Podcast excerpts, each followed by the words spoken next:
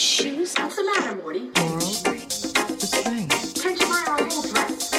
Moral, the thing. Great gowns, moral, beautiful gowns. Fashion has changed. Moral, no, it hasn't. Hi, I'm Lauren Garoni. I'm Chelsea Fairless. Welcome to another episode of Every Outfit. Welcome to another episode of a remote Every Outfit episode. Yeah, this is crazy. We're not in the same room this time. Lauren is in LA and I am in NorCal visiting my parents. An undisclosed location in Northern California. Yeah, you know, it's pretty fabulous because like neither of these locations are on fire right now, which is pretty major. Yeah, I believe everything is on fire in between us and around us. But yeah, it's been nice, like, communing with nature, having family time, getting off my phone. I believe the first two, and I don't believe the last one. No, I'm definitely, like, not off my phone. That's just, like, not possible for me. I've been keeping your wife company, because we are in a platonic throuple. Well, I mean, it's platonic for you. It's not platonic for Dad and I. Oh, correct. But I think that's very cute that you guys have been going out to dinner. I love that. Of course. We have a friendship independent of you. Wow. Do you?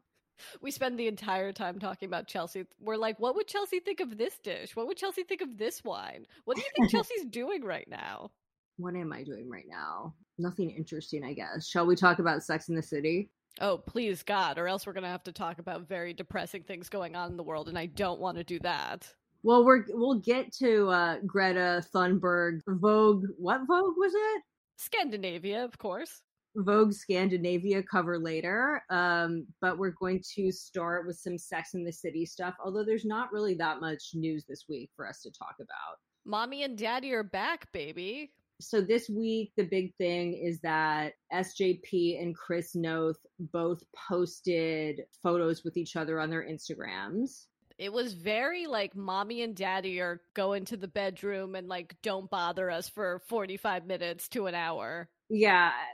Chris Noth actually posted two, and one of them was him and SJP in bed. But like they were all like, we could just see their faces. They were totally under the covers. So we don't know if SJP is wearing a bra or not. I mean, probably. She's probably wearing a bra on top of a bra. She's bra layering. Is that going to be the new trend from the reboot? I hope so. So that happened. Yeah, people are really going deep with these conspiracy theories. I don't think it's that deep. Someone DM'd us and they're like, okay, but what if they're trying to throw us off and he's died and they're just posting these photos so we don't think he's died? It's like, who cares? Who cares? Maybe he does die. Maybe they're flashback sequences. Who gives a shit? Yeah, I don't. But I wanted to ask you, because we haven't really talked about this on the podcast yet, what do you think the opening sequence of the show is going to be like? Because you can't still be wearing a tutu, right? That is an interesting question. Also, because since Sex and the City went off the air, it's become such a thing just to have like a title card and no longer an intro sequence. I would like to see them do a play on the original intro, but it's the three of them walking down the street and they get splashed by the bus, and on the bus is an ad for Carrie's podcast, which is called And Just Like That. And that's the intro. Or if they want to make it really like explicit that we're living in COVID times, they could be like drinking Cosmos at an outdoor restaurant or something. And then the bus could splash them. Oh, I thought you were going to say, and then they all whip their masks off.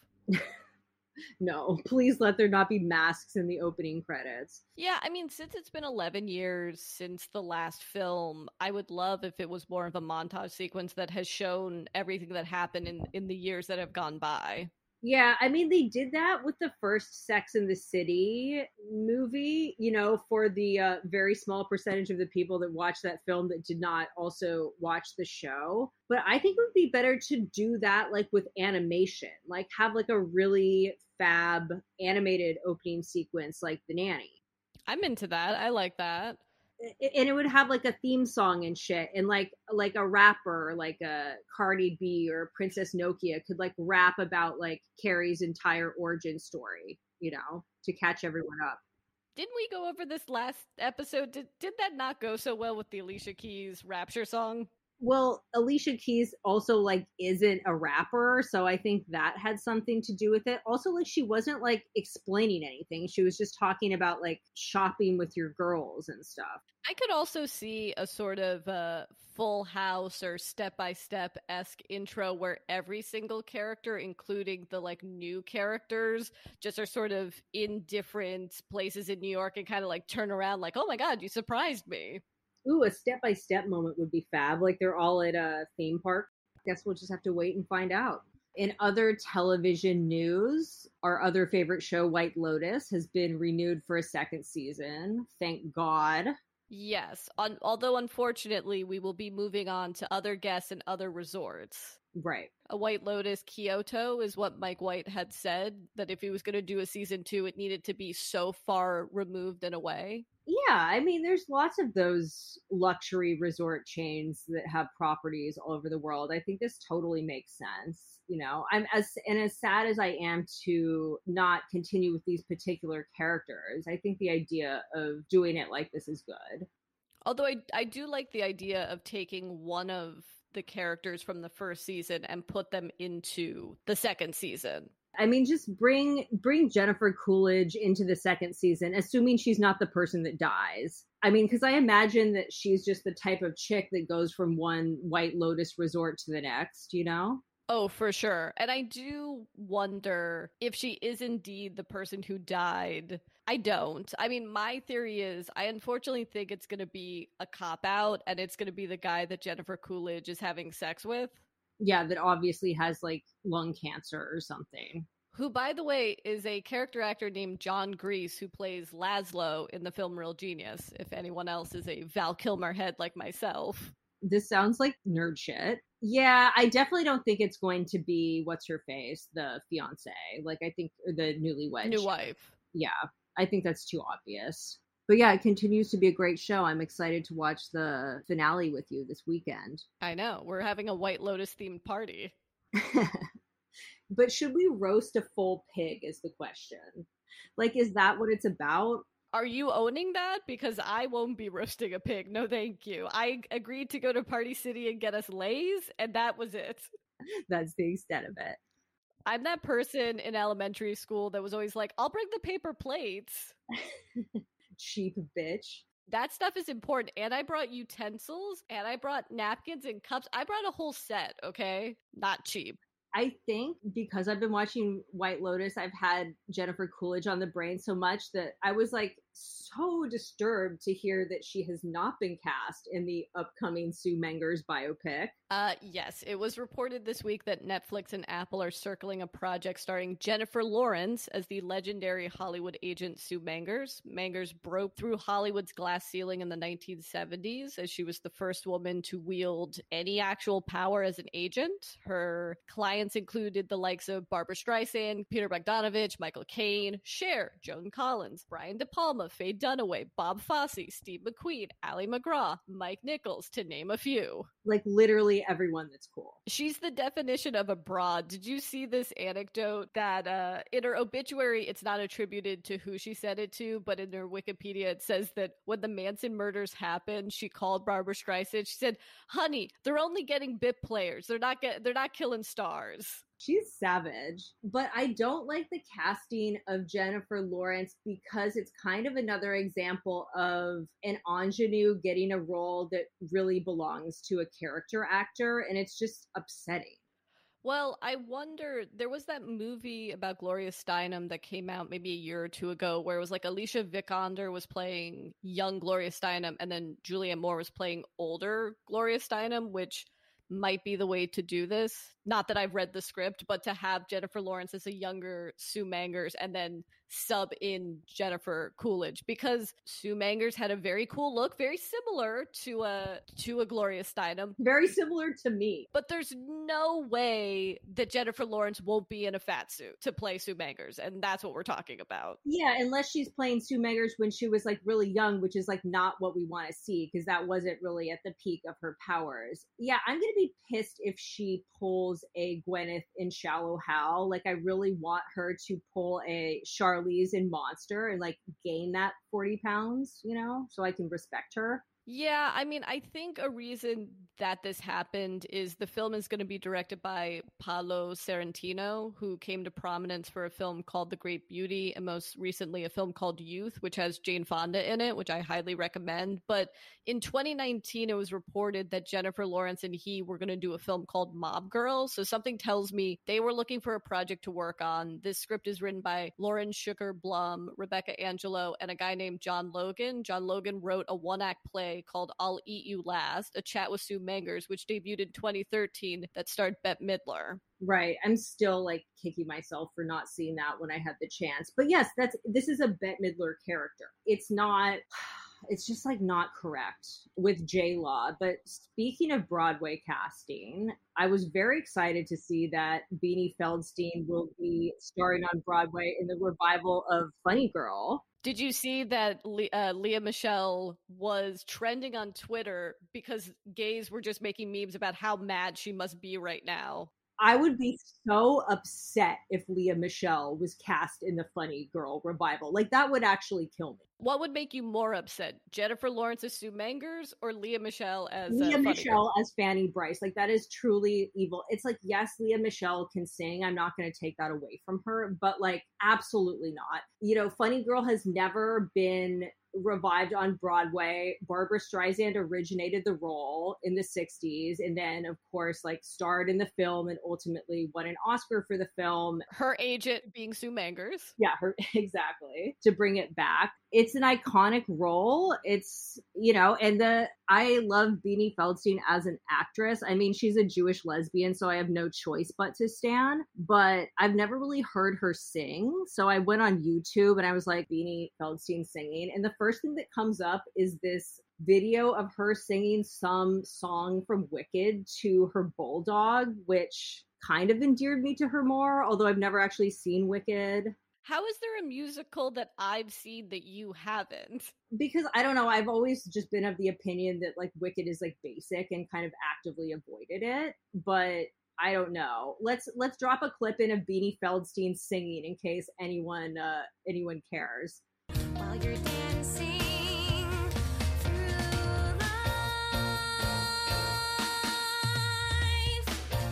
Her best friend is Ben Platt. They went to high school together. Not that that speaks to her musical bona fides. It's just... No, she has a great voice. I mean, is it Streisand level? I don't know, but it's certainly better than most actresses that are around right now. And this is very much continuing her streak of literally getting the best projects that Hollywood has to offer between...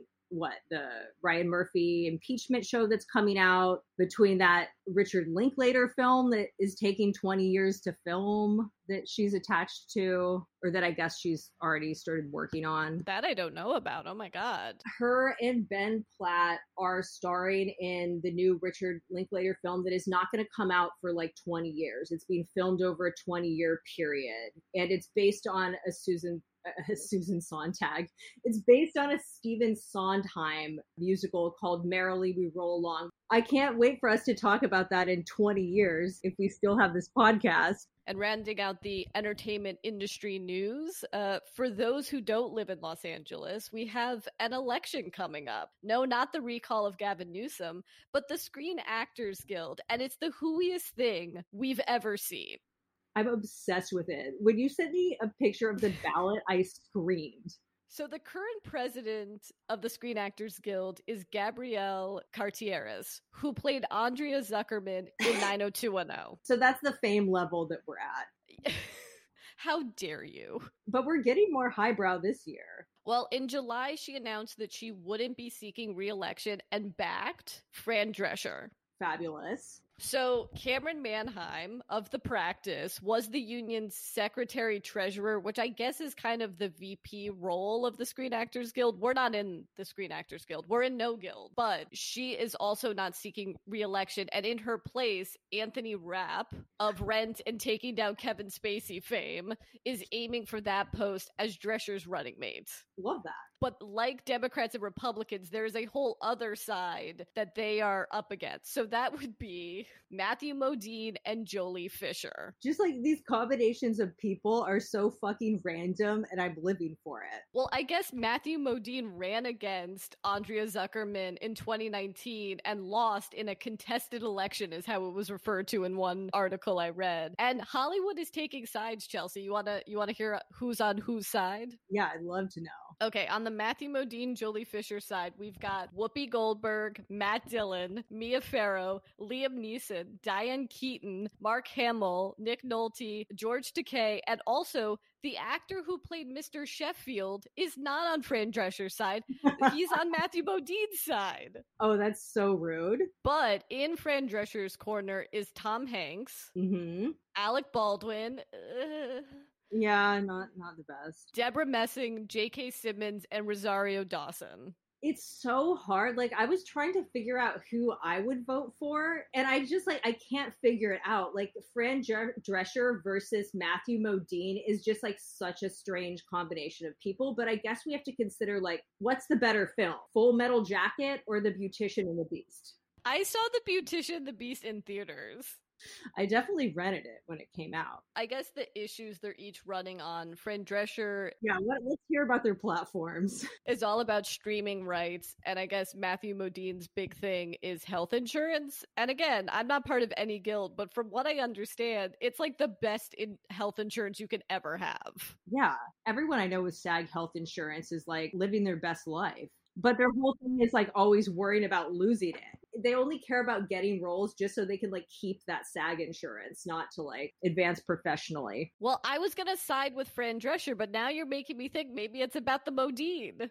So Lauren, I thought of a little game the other day that I wanted to try on the pod with you, which is 6 degrees of Sex and the City. Perhaps we could take a stab at connecting Fran Drescher and Matthew Modine to Sex and the City. See, this is what happens when you spend too much time in nature. Okay, Matthew Modine was on Stranger Things with Winona Ryder, who was in Black Swan with Natalie Portman. Wait, who was in Black Swan with Barbara Hershey, who was in Beaches with Bette Midler, who was in The First Wives Club with Sarah Jessica Parker, who was on Sex and the City. All right. Wow, I can't believe Barbara Hershey was the connect. Okay, moving on. What else do we want to talk about? Oh, Cooking with Paris. How far did you make it through the first episode of Cooking with Paris? Is really... Before I gave up? Yeah. Oh, I watched the whole first episode. Don't worry. I got like maybe 15, 20 minutes in. I found it to be completely unwatchable. We are, of course, discussing Paris Hilton's new Netflix cooking series, Cooking with Paris. That I assume came from that viral video she made where she tried to make lasagna and it was a complete shit show. Yeah, I feel like that came out beginning of pandemic or like right before pandemic, something like that. As I've told you previously, time is meaningless, so I don't know. Could have been 17 years ago. Well, I understand why this show happened because Paris Hilton is an OG reality TV star, and she did just have a viral moment with that video. So I understand why a show like this would be developed, but not everything needs to be turned into a Netflix show. Like, I loved Marie Kondo's books, but I don't need to watch a TV show about decluttering. It's just not good television, you know? I wasn't expecting to learn anything. To me, it's more just of like a hang show. It's like, okay, she's with Kim, which I'm sorry, but like the whole introduction of Kim Kardashian in the first episode is like, she has to cook for 4 children every morning. It's like, no, she doesn't. She has a cook. Well, yeah, and this isn't what I want to see Paris and Kim doing. Like, I want to see them shopping and going to parties and stuff. I want to see them interacting with real people. I think that was kind of the genius of The Simple Life, was that you got to see how these girls like interacted with middle America, essentially. But this show, it feels very insulated, and I don't really feel like it serves the comedy. Well, I mean, it was made during the pandemic. I think that's the other reason it got made, is because it's so insular. But, like, Paris can't really carry it because she's so obviously not having a good time. Like, she obviously hates filming it, and you can tell. It's hard to watch Paris put on the Paris act after watching that documentary with her and hearing what her actual voice sounds like. It does make me feel like she's doing this non-consensually. It's like, oh God, she's putting on the baby voice. Yeah, it's mostly just boring, honestly. If you want a better time with a Hilton, may I recommend this season of Real Housewives of Beverly Hills, which has brought in Kathy Hilton. Honestly, give me Cooking with Kathy. Did you watch the first episode of the new season of The L Word Generation Q like I requested? What our audience is looking for, a straight woman's perspective on the L Word. I would love to hear a straight woman's perspective on the L Word. There's too many queer people in this show. I'm sorry. I love that the original show existed in this parallel universe where everyone was a lesbian. Yeah, and everyone was like a lipstick lesbian too. I mean, if you haven't seen it, the original L Word was a nighttime soap opera from the early 2000s about this group of lipstick lesbians that lived in West Hollywood. Actually, the tagline for the first season of the L Word was same sex, different city. I don't know if you remember this. All I remember is that theme song where it's like living, thriving, loving, fucking. The worst theme song in the history of television. But it was a groundbreaking show for the time, you know. It certainly wasn't woke. I mean, like Sex and the City, there's a lot of aspects of it that haven't aged well. It seems so problematic now because without its existence, it wouldn't have pushed the narrative forward. Oh, 1,000%. And with the reboot, there are a few of the core characters, not many from the original series, that are kind of the anchors of the show. And then there's a bunch of like random Gen Z and millennial characters that surrounds them. Yeah. So I've noticed with this one, now not everyone is a lesbian, but everyone isn't a throuple. No, it's true. I mean, everyone's queer. And yeah, like half of the characters are in some form of a throuple or a poly relationship, which I guess is kind of true to the community, honestly. But I mostly just care about the characters from the original series. I mean, the new cast doesn't really speak to me, although I like Jamie Clayton. I like the actress that plays Jennifer Beale's daughter. That was heartwarming to watch, of like diving back into these characters and their lives 15 years on. And it made me feel good about what Sex and the City could be. And just like that, to see Bette and Tina's daughter now grown up and like their explanation to her about like having a sperm donor and how like it just wasn't done in 2003, which you're kind of like, oh yeah, I guess we were there. Yeah, when Angelica was conceived, it was a very different time, which brings me to Shane's hairstyle, which was also conceived during a very different time. And she needs an update. She's rocking the Lisa Renna, which they both have that same Sally Hershberger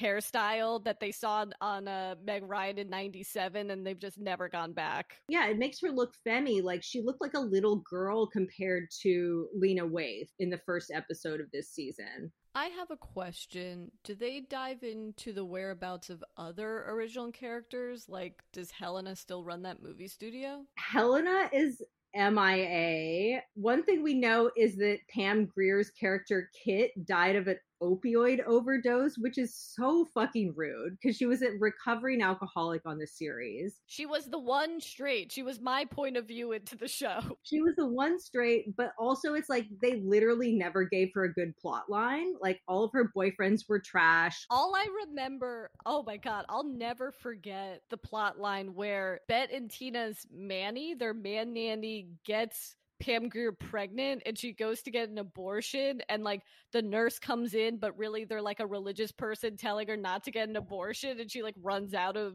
the clinic. Oh yeah, it was one of those like fake abortion clinics. I mean, there's a lot of like fucked up things on this show. What did you think of Rosie O'Donnell as Tina's new fiance?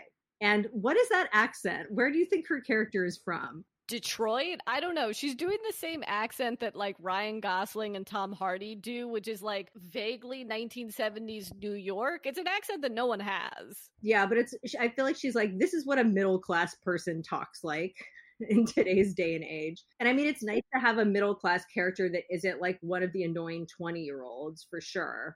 I mean, is it bad that I had the same reaction that Bette did when Rosie O'Donnell's character came in and was like, I got this from Groupon? You're just being classist. I'll admit it. I stan Tina and Rosie O'Donnell, although I'm on a group chat with a bunch of lesbians and like no one agrees with me. Like, everyone is horrified by Rosie O'Donnell on this show, but I am fully into it. I don't know what that says about me. I just don't think Bette and Tina's daughter would think she's the bee's knees, which evidently, like, your mom is Bette Porter. Like, she's the coolest person on earth. Yeah, she's like some combination of Barbara Gladstone and Kamala Harris, basically. I don't know. It's like, obviously, I'm watching the L Word Generation Q because it's important to the community. I have no standards. I'm just going to do it. But it kind of sucks because I feel like this show really lacks the escapism of the original. Like, I just want to see rich dykes doing fun shit. And there's like absolutely none of that on this show. And where are all the straight people? How am I supposed to connect to this show, Chelsea? Didn't you hear? There's no straight people left in Los Angeles. There is a new Ivy Park Adidas collaboration. Ivy Park, of course, is Beyonce's athleisure line, I guess. This week they released a video for the new Western-inspired rodeo-themed collection. What did you think, Lauren? Will you be wearing denim chaps? Yeah, I guess the point of view is we're all going to be dressing like rodeo thoughts to the gym. But haven't we been dressing like rodeo thoughts? I mean, not me and you, but like people. I just feel like cowboy shit has been trendy for so many years now, like between those Raph Simmons cowboy collections and Lil Nas X, and Vaquero was doing cow prints like what feels like 10 years ago. I don't know. I'm just getting kind of bored with it as a look. But is the idea of Ivy Park athleisure as outerwear, just like wearing on the town and party wear, or are you actually supposed to wear such things to Equinox? I think it's a mixed bag. Like, I think you're supposed to wear like the cow print spandex outfit to Equinox, but then there's stuff like a suit that has like, you know, the Adidas stripe on the jacket or whatever that, yeah, I believe you're supposed to wear out in the world. Yeah, because that denim bodysuit with the denim chaps don't feel very breathable for my, cardio Pilates class. Yeah, and I think that's fine. I mean, I don't think it like needs to be functional in that sense, but I think Ivy Park as a brand really needed this Adidas partnership because it doesn't have its own visual identity. I mean, like the logo looks like it was designed in literally 5 minutes. And with this collaboration with Adidas, they can now riff on all of that classic Adidas stuff that everybody wants to wear, you know?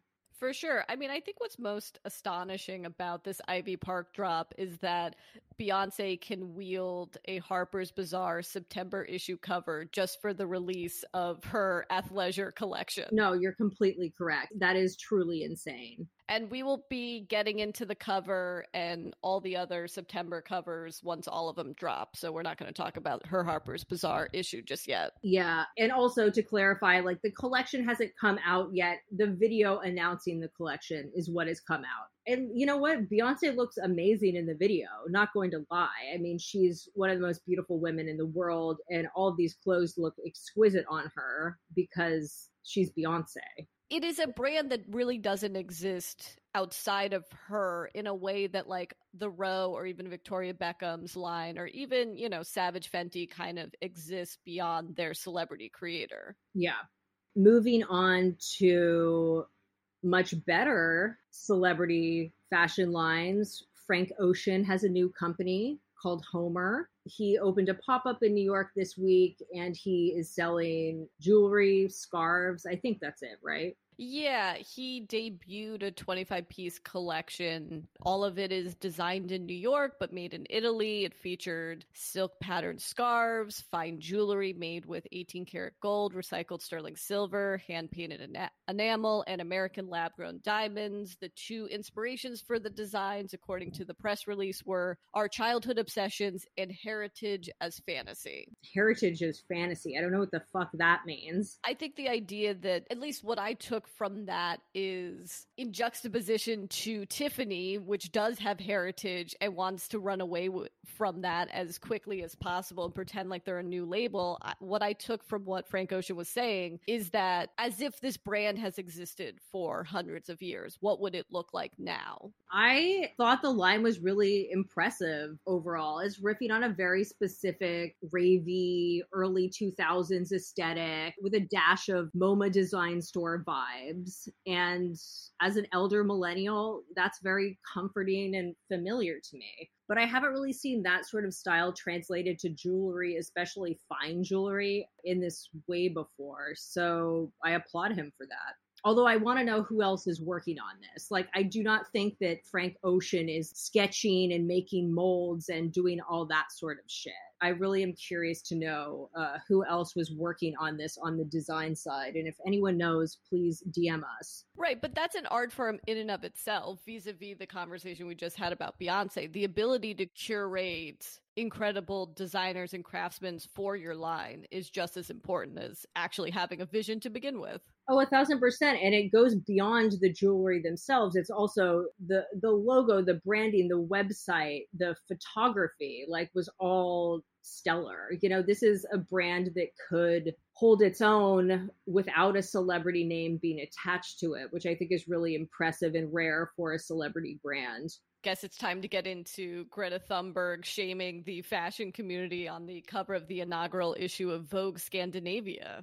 In a searing interview, Thunberg said, "The fashion industry is a huge contributor to the climate and ecological emergency, not to mention its impact on the countless workers and communities who are being exploited around the world in order for some to enjoy fast fashion that many treat as disposable. Many make it look as if the fashion industry is starting to take responsibility, spending fantasy amounts on campaigns portraying themselves as sustainable, ethical, green, climate neutral, or fair. But let's be clear, this is almost never anything but pure greenwash. You cannot mass produce fashion or consume sustainably as the world is shaped today. That is one of the many reasons why we will need a system change." Take that, Stella McCartney, greenwashing bitch.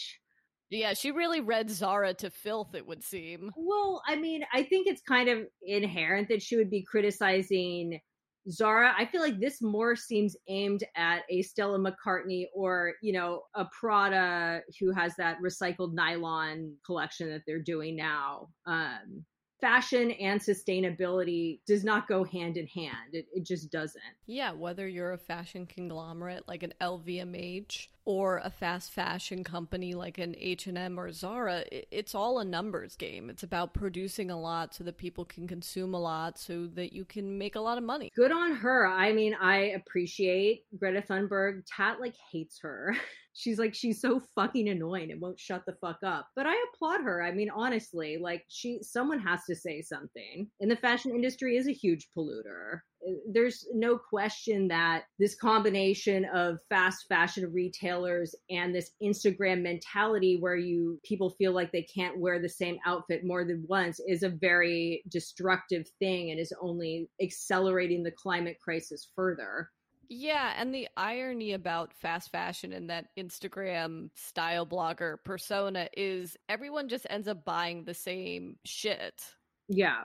To her point about a system change, absolutely. But who exactly is going to put demands? I know I keep saying Zara, but like on a Zara, on a Gap, on a J.Crew. It's not even them. It's like the Shine and the Fashion Nova. And I'm not saying that Zara isn't also terrible, but at least I think Zara, not all of their clothes are great quality, but some of their clothes are great quality. I think that people need to be buying based on quality. And buying the best clothing that they can afford and buying clothing that can sustain a trend cycle or two. But I get it. It's hard. It's like there's not a lot of people that just make normal clothes. Like, it's hard to just go into a store and find a black dress that doesn't have some trend attached to it. It's like, oh, maybe there's a black dress, but it has like a studded collar or it has a cold shoulder or whatever. Remember when everyone was wearing those button-down shirts that were like normal shirts, but they had like those studded collars? Where did they go? What landfill are they in? Exactly, because I remember everyone in New York was wearing them. I don't know how many years ago that was, and now I haven't seen one in years. We also have to stop pretending like upcycle clothing looks good. I'm sorry. yeah, I guess it does if you're upcycling something that was fabulous to begin with.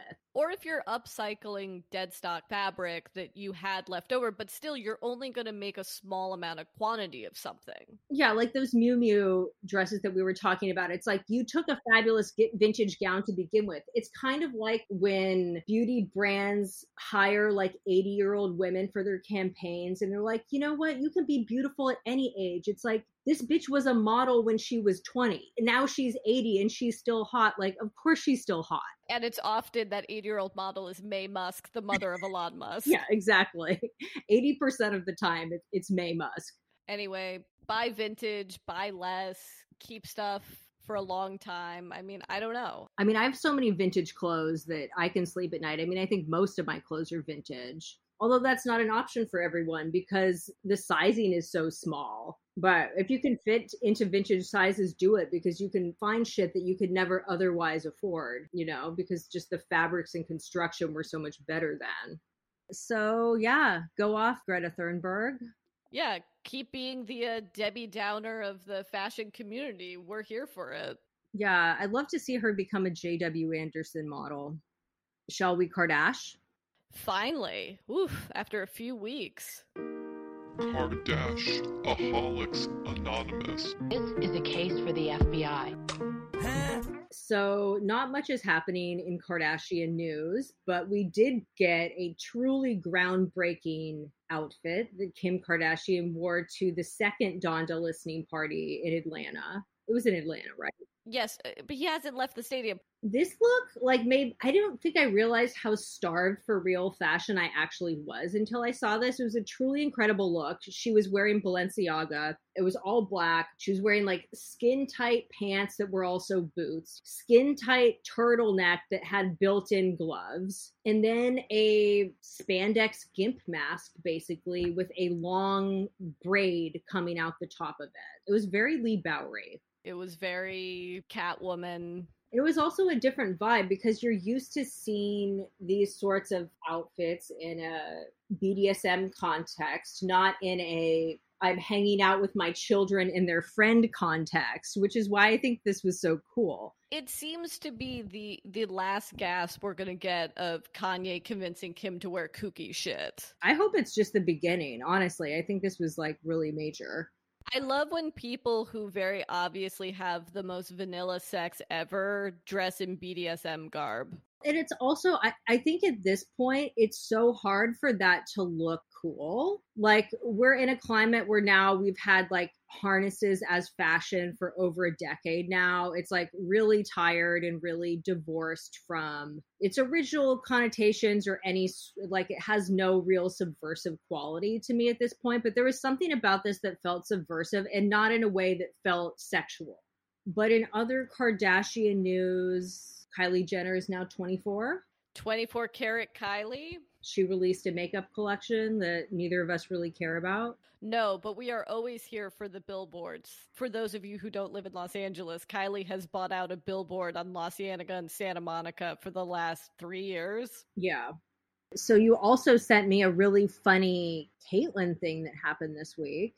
Yes, Caitlyn is still running for governor, and she tweeted on August 8th, responding to something, but the tweet goes, why, question mark, do you want more unemployment, question mark, more from, question mark? That doesn't make any sense. More illegal immigration bringing COVID, question mark, schools closed, question mark, BS, exclamation point, forget, hashtag Gavin Newsom. Mm-hmm. And then Caitlyn's reply was quote tweeted, to which the person said, honestly shocked she would retweet that. Thank you. A very important story that needs to come to all Californians. Unfortunately, that was Caitlyn quote tweeting herself, which has led many people to believe that Caitlyn has alt accounts that she uses to retweet herself to give like positive reinforcements to the things Caitlyn is saying, and forgot to log out of the account, which is every social media manager's nightmare. Truly. I mean, can't she hire someone to do that? Like, it's just so insane. Do we think this is Sophie? Sophia Hutchins. Yeah. Well, I mean, I hope that she's too busy running Lumisol, whatever it is, to... Lumisol is the blood agent. Luminol, yeah, I believe it's Luminol. To involve herself in this. none of it makes sense, because just to begin with, who is Caitlyn even speaking to? Yeah. For those in California, there is a recall election, I think September 14th. Vote. Don't forget this. I'm sorry. I know we have given too much energy to Caitlyn, but we do not want her as governor. No, we really don't. We want her to stay in Malibu where she belongs. So yeah, it's been a real drought of Kardashian stuff. Which is why we created the in and out list. Yeah. All right. Shall we? Sure. Ooh. So heterosexuality is in. And quomosexuality is out. So embarrassed for the white women. I'm looking at you, Chelsea Handler, that were all calling themselves quomosexual a year ago. No thanks. Tyler Perry's replica of the White House is in. And the actual White House is out. We have been meaning to talk about this on the podcast for weeks, but we keep fucking forgetting. This is the episode. Do you want to explain this, Lauren? Yeah, this is our favorite QAnon Trump supporter conspiracy theory that actually Biden never won. He's not in the White House. Where he actually is in Tyler Perry's recreation of the White House at his Atlanta movie studio. Right. And Tyler Perry's fake White House is an 80% scale replica of the actual White House. So it's like, it looks pretty legit, but it's not all the way there. Which we first became aware of due to his Architectural Digest tour where he showed it off. It's truly iconic. Must watch. So Rosie O'Donnell's character in the L Word reboot is in. And Pam Grier's character dying of an opioid overdose is out. So rude. Frank Ocean's jewelry line is in. And Diane von Furstenberg's deranged Amazon Echo speakers are out. Have you seen ads for this? Only the ones you've showed me, and they're the ugliest things I've ever seen in my life. Yeah, it's like, do you want an Amazon Echo Dot with a nice, like, DVF lip print? A leopard print? No, not even me. If I don't want it, then it shouldn't exist. If we thought that the DVF wrap dress was offensive... See, I like should be the audience for this as someone that loves prints, but it just, there's something about it that's not working for me. Well, also, not everything needs to collaborate with another thing. Yeah. They should just focus on making a wrap dress that actually looks good on most people. Beanie Feldstein as Fanny Brice is in. And Jennifer Lawrence as Sue Mengers is out. Wearing a gimp mask for a casual family outing is in. And wearing a gimp mask for the purposes of sexual gratification is out. And that's it, guys. That's all we have this week. I miss you, Lauren. I miss you, too. Will you be returning, or is this just your new lifestyle? You're going to be living off the grid. Yeah, no, I'll be back at your house on Sunday with a full pig for you to roast. Thank you. That reminds me, I should go to Party City and get those lays. See you guys next week. Bye. Bye.